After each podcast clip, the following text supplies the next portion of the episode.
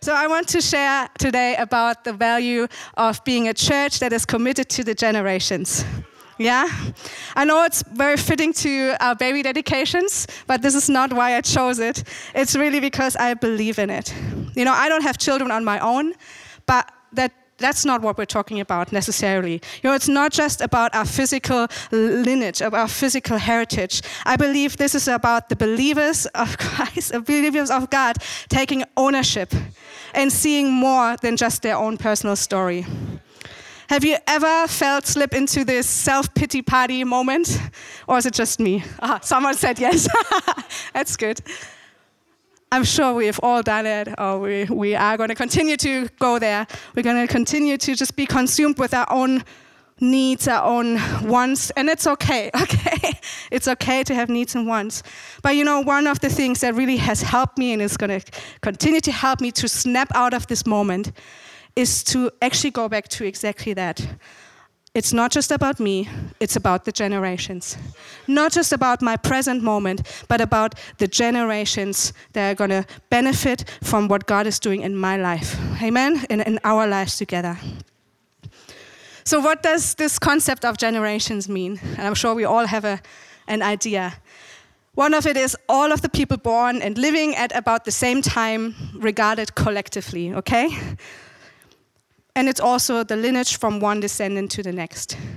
And in both contexts, we have different people, different ages, different experiences, you know, grouped together as one, whether in time or heritage. And I actually love this concept about the generations. And I quickly want to show you my lineage, my uh, family tree. And it's a bit overwhelming. Um, okay, so in the middle, that's me. That's me in the middle. Um, on the bottom, my mom, and on the top, everything from my dad. And I counted, I think it's 11 generations that we know from. so I'm very blessed with that. Okay, I, I realize not everyone can do that, not everyone has, has all the information, but my brothers and aunts and uncles, they're crazy about this stuff. So I get to share it. Okay, so we all have a concept of that. We all understand. You guys can take it off again. We all understand our natural, we have some where we come from, and hopefully we're going to carry something into the future. But what about this generation? What about this group of people? What about the people of God right now, the generation, all living and breathing at the same time? Do we put the same amount of importance on that as maybe our personal lineage? Do we see the value of what this means today? What this means for the future? What this means, the purpose and the value of us together as one generation, as the generation right now, living and breathing? Because I believe that our God is interested in this right now. He's the God of generations throughout the whole entire human history. God presents himself and he, he speaks and he speaks about his faithfulness and his character to the generations. And I believe he wants to do it again, right now, even. You know, in Genesis 9, we have this a bit of like a reset, right? A reset of Noah and the ark, and God actually establishing a new covenant. A covenant and it says, for all the generations to come. A covenant for all the generations to come. That's not just a little throwaway line. This is like major, like a reset of the earth. But he declares that he's going to be faithful and that he's not going to do that again. He's going to be faithful for all the generations to come. His covenant and his rule has not stopped and it will not stop even in the uncertainties that we find ourselves in right now. So I want to encourage you to remind yourself constantly, often, that He is still ruling and reigning, and then He has an everlasting kingdom. And this psalm, uh, Psalm 145, has been a really big help to me this year. And I want to share parts of it with you today. Psalm 145, in verse 13 to 21, it says, your kingdom is an everlasting kingdom, and your dominion endures through all generation. Amen. The Lord is trustworthy in all he promises and faithful in all he does. The Lord upholds all who fall and lifts up all who are bowed down. The eyes of all look to you, and you give them their food at the proper time. You open your hand and satisfy the desires of every living thing. The Lord is righteous in all his ways and faithful in all he does. The Lord is near to all who call on him, to all who call on him in truth. He fulfills the desires of those who fear him. He hears their cry and saves them. The Lord watches over all who love him, but all the wicked he will destroy. My mouth will speak in praise of the Lord. Let every creature praise his holy name forever and ever. Amen. What a beautiful passage, right? you know, and, and, and the last 12 months, personally, for me, have been quite challenging. it's probably one of the most difficult times of my life. And, um, you know, and, and sometimes in these, these seasons where it's difficult, you know, maybe battling some health challenges or emotional challenges or whatever it is, you know, one thing that I really, really had to retrain my mind again is what it says in this verse, in verse 16 is you open your hand and satisfy the desires of every living thing. You know, instead of thinking God has a closed hand towards me, He has an open hand. He wants to give, He wants to satisfy.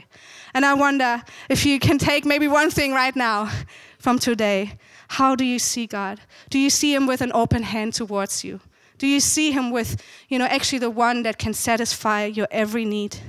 Do you see that or do you see it closed? Maybe through an experience or disappointment, like it feels like it's his hand is closed. But no, we can, we can believe the word of God. His hand is towards you, it's open towards you. Amen? So many things about who he is and who he is in his everlasting kingdom. Amen? Throughout all generations.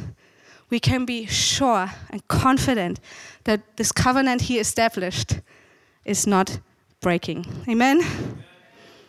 And I love God. I love what He does in this story.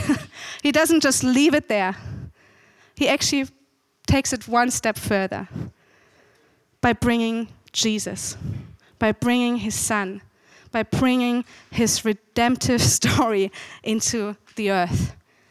He does one better. He doesn't just promise he, that He is faithful through generation, He actually brings a person, a family member, yeah? Not just, not just some random, random thing or poetry or whatever. He brings a person to say, hey, here, look, I am faithful. You can rely on me. You can come to me. You can be connected back to me through Jesus. Amen? Like he tops it. he tops all the beautiful psalms by Jesus the person of Jesus. And then one step further, he actually says in 1 Peter 2 9 to 10, and Peter speaks to the Gentile Christians here. But you a chosen generation, a royal priesthood, a holy nation, his own special people that you may proclaim the praises of him who called you out of darkness into his marvelous light, who once were not a people, but are now the people of God, who had not obtained mercy, but now have obtained mercy. Okay? So he promises throughout all generation that he's got an everlasting kingdom and he's going to be faithful. And then he brings Jesus, tangible, like the word of God, tangible, as a person in flesh to reconnect us with Him. And then He says, And now you are a chosen generation. Now you, the people that have received mercy. Now you're not just some random generation, you are a chosen generation. Amen? And I think that is an absolute sign of God's value on your life and my life. He values us, He brings salvation, but then He actually says, You have purpose. You have something to do as a chosen generation. Amen? Not just salvation to, you know, not just so we end up in heaven, but right now, right here, this generation, living at the same time, breathing at the same time, you have a purpose. You are a chosen generation. Amen? And I just want to quickly share three things that I believe we can take and, and really apply into our day to day life so that we can actually bring this, be this chosen generation, bring this solution to our, yeah, this generation. Yeah? You with me? Still? Okay, good. Number one, committed to the generation, I believe means to honor the past, but just not getting stuck in it. Okay? it's easy to get stuck in the past. I grew up in a beautiful little town called Herrnhut. Anyone has heard of it before? Yeah, three Germans, four Germans, that's good. in English, it's uh, the Moravian Church, okay? So it's quite a bit of uh, church history in that, quite known, to be honest, in certain parts of the world. And I grew up there. And I grew up with all the amazing stories, all the amazing miracles, like literally amazing miracles that God did 300 years ago. And, and I loved it. I loved hearing that, you know, as a little girl. And I, I'm, I'm sure it shaped me a lot, hearing about people that had faith like crazy, crazy faith to, to bring the gospel all around the world. But you know, I remember as a teenager, I had this moment. I had this moment, it was like, shh. I can't say the word. Anyway, you know, we have thousands of tourists come every year. Come, pray, stand at the grave sites, you know, of the important people, pray at the places where God was moving back then, pray for the same spirit, pray for this to happen again. And it just got me a little bit agitated after a while because I was like, this is great, this is awesome, we're going to honor the past. But what is God doing today? Who, who's going to help my school friend to get to know Jesus? Who's going to, you know, what's God doing right now? He's not going to do the same thing. He wants to do something different, something new, something that is right for now something that is going to help you, help me to actually bring this, this purpose into the earth, to make us this chosen generation that's going to take Jesus and all that he's accomplished to the people that are in our world. And I just remember, like, I'm thankful for everything that God did. I'm thankful for the stories. I'm thankful for the millions of salvations. Only heaven will tell. But God, what are you doing right now? What am I going to be part of? What are you going to do with me? Let's learn from the past and certainly give God all the glory. But He has a fresh thing for us to do, fresh solutions for us today. Amen? maybe on a personal level, what, what is it? What can it be in, in our lives that we are like praying for God to do the same thing like maybe 10 years ago? Well, but He wants to do something new. He wants to move you forward, not backwards. Amen? So let's honor the past, but see and participate in what God is doing right now with us. Amen? Number two, committed to the generation means being committed to the present. I love this verse in Acts 13 36. It has a bit of a weird ending, but start is good. in the Amplified version, okay? For David, after he had served the purposes of God in his own generation, fell asleep and was buried among his fathers and experienced decay. Okay, he, he died. But before that, he served God in his generation. Do you want to serve God's purposes in your generation? Do we want to do that? And that's why I was asking do we see the value of this? Do we see the purpose of this? Because if we see it, what would, what would stop us to serve God in our generation? If He brings us from all around the world, this tapestry of wonder, let's keep the wonder in it. let's, let's, thank you. Danke, Mark. Let's keep the wonder in what God is doing with us. Amen? And put action to it. So maybe simply it could mean honoring the present, being committed to the present could mean positioning yourself as a kingdom builder this year, stepping up. Maybe, again, not just hearing the word, but actually taking it and meditating on it, taking if it's one verse, if it's Psalm 145 this week, read it over and over and over and over again. I don't know, there's many ways we can do this. You can even record it on your own cell phone and listen to it every day. I don't know what it is, but can you take something and, and fill your soul with it? Fill your soul with it. Can you learn something from today and do it? Maybe it's maybe considering to actually solve a problem that we have together as a team or as a church or in your work or in your family. Maybe just considering to stepping up and saying, okay, I'm going to be part of the solution. Or maybe it's simply coming a few minutes early or a few minutes, staying a few minutes late, not just rushing in and out, but really maybe seeing one new person or someone. You know, I'm a shy person from naturally, I'm a, quite a shy person. But you know what? Because I've seen it, someone did it to me, and I can learn how to get over my insecurities. I can learn how to not be shy and actually just smile, speak, and help someone. You can do it. We can do that. It's not impossible. Seems impossible. It's not impossible. you know, again, being committed, committed to the present. I've you, you've seen my family tree. You know, and 20 years ago, that one got really cancelled out. My dad died 20 years ago. And for me, that moment was quite difficult, as you can imagine. I'm sure some of you can relate. But you know what? Being in the house of God gave me again a sense of community, a sense of family, a sense of generations, a sense of hope, a sense of I'm not alone. My past is not, my, my future is not over, even though a big part of what I saw was over. Amen? If we want to see a way forward, we need to point our present to the future, not to the past. Just ask yourself this week how can I make it better for us? How can I make it better for us? Maybe write something down on that card. Take two cards, take three cards, I don't know.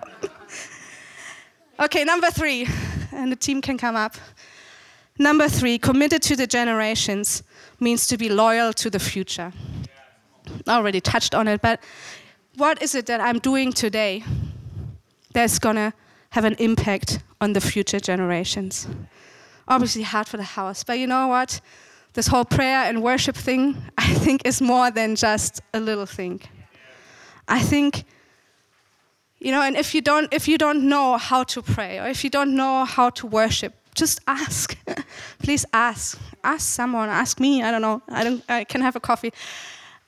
But it's so much more than just a few minutes on a Sunday. I believe prayer and worship. It is like pushing back the darkness, pushing back, saying, I do not believe the lies of the enemy. I believe the word of God. I believe God is able. I believe He's for me. I believe that He is trustworthy. It's not just speaking words in the atmosphere, in, in, in, in nothing. It is powerful beyond our belief.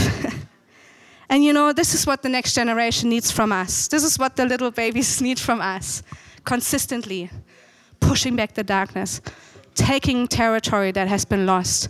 Amen? They need us to keep praying, they need us to keep worshiping, they need us to push back the enemy and prepare the way for miracles. Amen?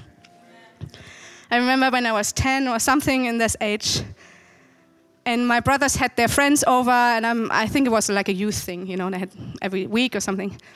And I remember I always wanted to be with them, obviously. You know, younger sister, you always want to be with your older siblings. But I remember, like this one evening, I did not want to be tucked in my bed by my mutti or fati, or by my brothers, but by this one girl, this one teenage girl that I was looking up to. And it meant the world to me for her to come and say goodbye to me. And I just remember it still like it was yesterday because it was a big deal for me. Because I felt like I felt like someone's someone's valuing, like someone's interested in me, someone that's further down the road. And it was so important to me because I looked up to her and I was like, maybe one day I, I want to be like that. And I, these are just little moments, but for me, I can still remember it.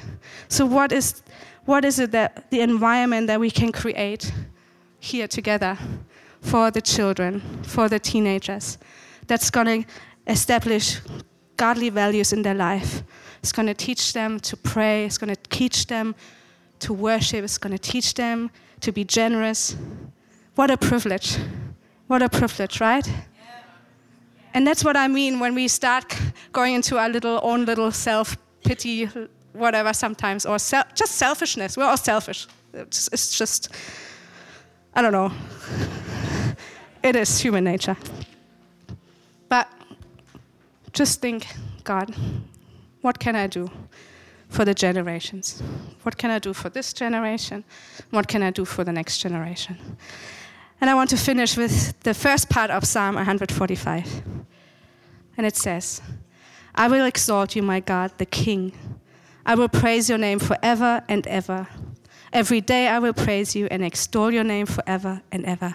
Great is the Lord and most worthy of praise. His greatness no one can fathom. One generation commends your works to another. They tell of your mighty acts. They speak of the glorious splendor of your majesty, and I will meditate on your wonderful works.